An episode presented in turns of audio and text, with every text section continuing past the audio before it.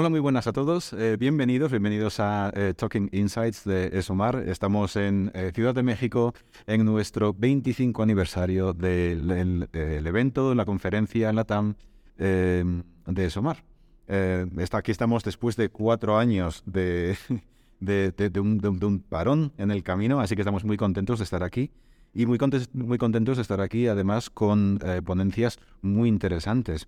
Una de ellas, por supuesto, eh, es la que, la que, la que veremos de, de, César mañana.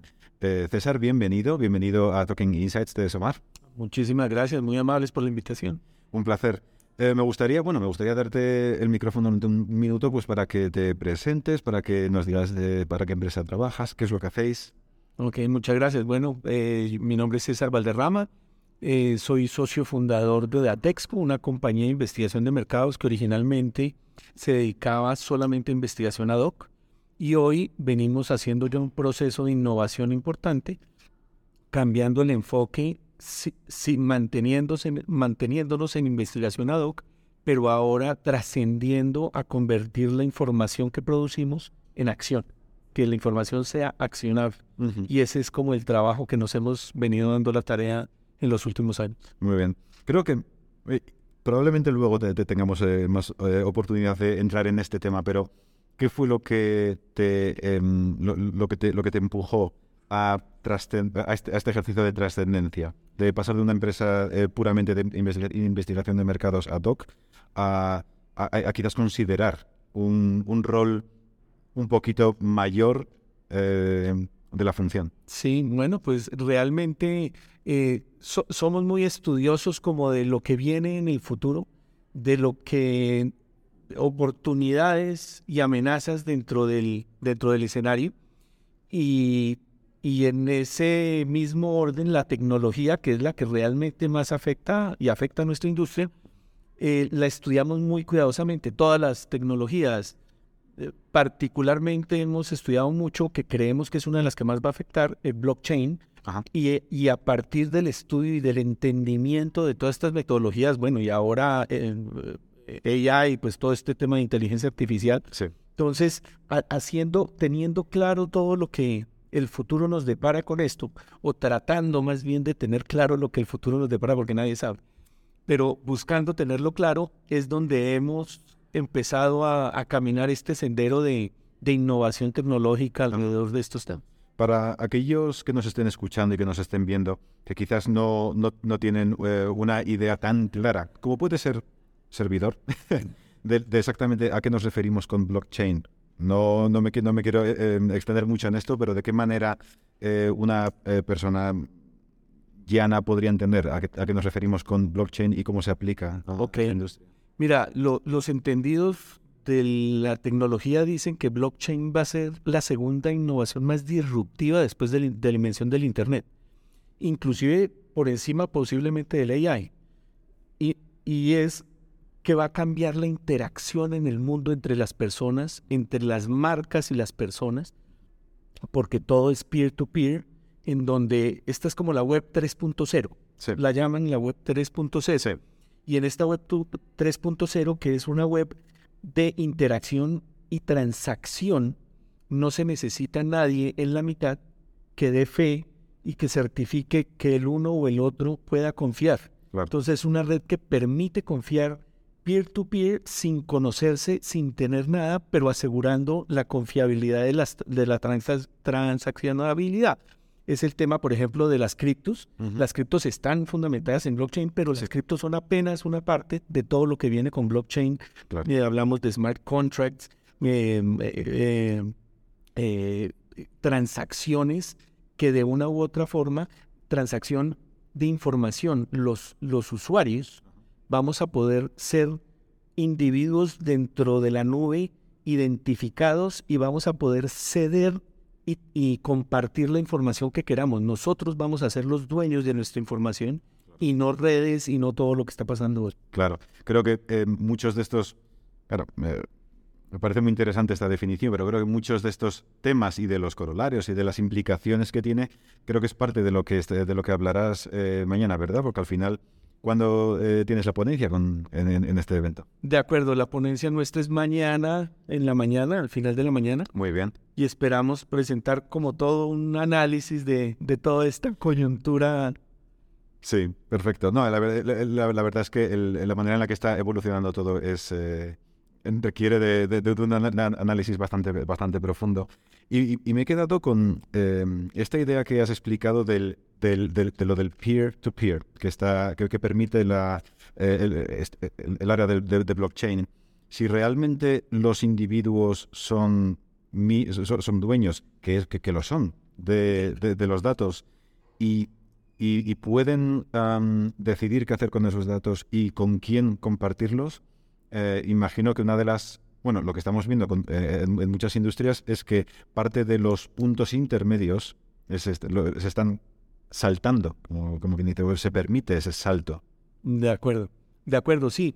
Las marcas empiezan a cambiar su actitud, sienten que están habían cedido terreno dando control sobre el consumidor a las agencias, a la publicidad, a nosotros como investigadores, y ahora las marcas están yendo más directamente al consumidor, saltando eslabones en la mitad. Claro. Y estos eslabones, pues al final creeríamos que no desaparecen del todo, cambiarán mucho algunos, eh, se vuelven en otra esencia diferente y otros desaparecerán, pero, pero siempre existirá algo en el medio, pero cada vez más especializado y más pensamos nosotros de gestión, porque aquí el tema es gestión. Claro. Bajar lo digital a gestión, a, lo físico, a lo, al, al, tema eh, de, de, gestión física del producto al final del camino, porque todo lo que sea, así seamos digitales y nos volvamos digitales,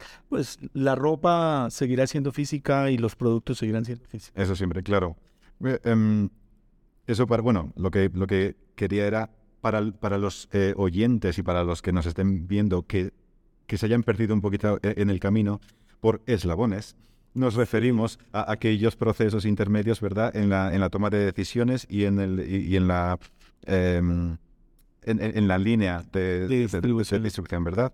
Uno de esos eslabones, imagino que es la recopilación de datos, la recopilación de información, que es precisamente lo que nos, eh, lo que muy de lleno eh, influye a, la industria de la investigación de mercados. De acuerdo, totalmente. Eh, diferentes sectores de la economía vienen entrando de forma orgánica a participar dentro, del, dentro de la industria y dentro del universo de los datos. Antes en la industria, en el universo de los datos estábamos los investigadores. Hoy están todos. Hoy están los medios de comunicación, hoy están la, publicidad digital, hoy están las redes sociales. todo el mundo tiene que ver hoy con datos. Todas las industrias, de una u otra forma, que se vienen digitalizando, tienen ese insumo orgánico que se convierten en datos y esos datos eran los que eran exclusivos de la industria de la investigación y que hizo compartidos por todos y eso eh, implica que las organizaciones de distintas eh, categorías y distintas industrias entran a nuestra industria, pero nosotros no hemos entrado a ninguna de las de ellas. Así es. Eso, la, verdad, me recuerda bastante algunas de las publicaciones que, de hecho em, em, creamos en, en Esomar porque creo que esto toma o toca en un punto bastante interesante que es el de la eh, internalización de la, de la función, la internalización de los insights, el hecho de que, se, de que para eh, empresas que antes se consideraban meramente clientes, ahora están siendo capaces de... Em, e, bueno, de, de, colaborar con empresas de investigación de mercados, pero algunas incluso directamente de prescindir de ellas y de simplemente em, internalizar toda la función en, porque pueden, entre ellas porque, porque, porque pueden y porque son capaces. De acuerdo. Pues de hecho, nuestro eh, parte de nuestro paper y parte de la inspiración de nuestro paper y de cómo vemos el futuro es lo que tú acabas de decir, esa publicación y sobre todo una publicación de Somar en donde lo que está pasando es eso. Inclusive en los Estados Unidos, por ejemplo, el market share de investigación ha crecido muchísimo, pero las industrias tradicionales de investigación han desaparecido pero el market share crece. Y cuando el market share crece, lo que uno ve es que son otras industrias que ya no, que que ya no son de investigación originalmente, las que están tomándose en la industria de la investigación. Exacto. Que es una evidencia total que se ven Claro. los resultados de eso. bueno. Claro, entonces lo que eh, estás diciendo es que básicamente eh, un campo de juego que antes era limitado, que antes era eh, en el que las empresas antes eran muy reconocibles, eh, una, una empresa de, de investigación de mercados que antes competía con otra empresa de investigación de mercados, ahora ese, ese campo de juego es mucho más amplio y que hay un grupo de empresas que, que quizás antes no reconocíamos como empresas dentro de, de- de este campo que al final están compitiendo por esos presupuestos, eh, eh, los presupuestos de los clientes. De acuerdo, total. Sí, sí, que- sí que en, en- en algunas de las publicaciones vemos que precisamente eh, e- existe esa especie de, de,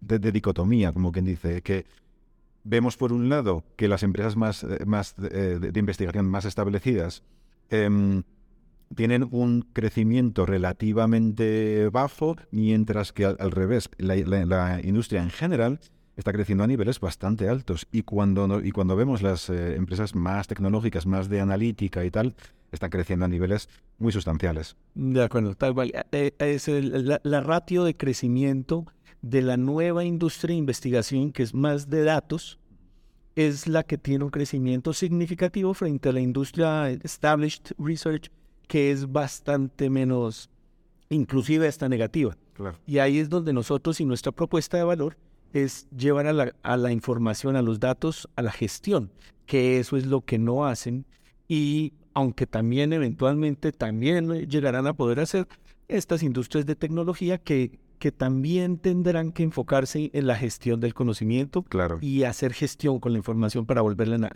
eh, información accionable. Precisamente eso. eh, eso ju- justo estabas tocando en, la- en la- en la- en mi siguiente pregunta, que digo, claro, si estamos viendo eh, la, internaliza- la internalización de los insights, las, eh, cómo las empresas están siendo capaces eh, de, de- de comunicarse directamente con el consumidor final, en ocasiones incluso prescindiendo de, de esta función de, eh, de la investigación. ¿Cuál es el futuro de estas empresas? ¿Desaparecerán? ¿Se tendrán que adaptar? ¿Qué, y es lo que estás tocando, ¿verdad? Con eh, trascender, ese, ese, ese elemento precisamente con el que hemos empezado esta, De acuerdo. este encuentro. El- la investigación tiene que cambiar, definitivamente, o cambia o se desaparece, porque la que conocemos hoy va a dejar de existir muy pronto, porque la demanda, las marcas tienen que buscan permanecer relevantes y para mantenerse relevantes con servicios antiguos como los que prestábamos, con los tiempos que prestábamos antes, pues no es para las marcas no es suficiente. Claro, claro. Em, ¿Y cuál es el, eh, el truco? Precisamente es de qué, de, o sea, de- de qué manera pueden entonces em, mantenerse relevantes, cómo pueden eh, hacer que los clientes sigan pensando en ellas, sigan, sigan contando en ellas y les sigan dando parte de sus presupuestos. tenemos un reto muy importante ahí y es el uno a uno, el peer-to-peer, que blockchain lo trae en el fondo y es nosotros en la industria de la investigación normalmente eh, a, eh, a partir de muestreos logramos extrapolar a, los universos. Pero ya las muestras son insuficientes porque una muestra sirve para tener información fraccionada de un universo y poder entender ese universo. Pero cuando yo ya voy a hacer gestión del conocimiento, mi gestión ya no me sirve a, partir de muestras, sino me sirve one to one. Entonces yo tengo que empezar a tener, eh, yo como investigador tengo que empezar a tener contacto con cientos o miles de personas para poderlas, sí investigarlas, sí entenderlas, pero a, a partir de ese conocimiento hacer eh, knowledge management, gestión de ese conocimiento, pero uno a uno, para poder y acercar la marca al consumidor final. Claro que sería esta idea quizás de entender el consumidor no, no, no simplemente como un individuo que tiene simplemente un, a lo que se diría un touch point, ¿no? un, un punto de encuentro con la marca, sino como realmente un individuo con su propia vida que, que camina y navega y se maneja por, eh, por, por, la, por la realidad y que y que al final tiene eh, muchas, eh, muchas razones, muchas iniciativas, muchas, eh, mucha manera de interactuar con la marca. De acuerdo. Se- eh, eh, ya se, ca- cada, cada individuo ahora es un universo Sí. totalmente válido para la marca y es one to one. Ajá. Y, y esa individualización es la que va a llevar a ser eh, eh, mercadeo masivo one-to-one. Claro, lo- es- es- es- ahora estamos, claro, estamos tocando en, en- en- en el hecho de que precisamente nos permite, eh, nos permite, claro, llegar al consumidor y hablar su idioma específico. Porque si eh, adquirimos suficientes datos de esta persona, realmente eh, no es necesario o no va a ser necesario hacer quizás campañas generalistas que sabemos que, que van, que van a quizás a inspirar al, al- al- al- consumidor mediano, sino realmente hacer quizás campañas que vayan a inspirar a las personas individuales específicas porque podemos. De acuerdo, así es, uno a uno. Pero el reto nuestro es que estamos acostumbrados a muestras y a, y a no llevar la información a la acción. Ujú. Simplemente nos, no- normalmente nos hemos quedado en los datos Sí. y en entregar la información. Este es el reto inmenso que, que invade esta, esta industria y es cómo poder lograr ese one-to-one y que haya engagement entre todos para poder hacer esa gestión. Sí.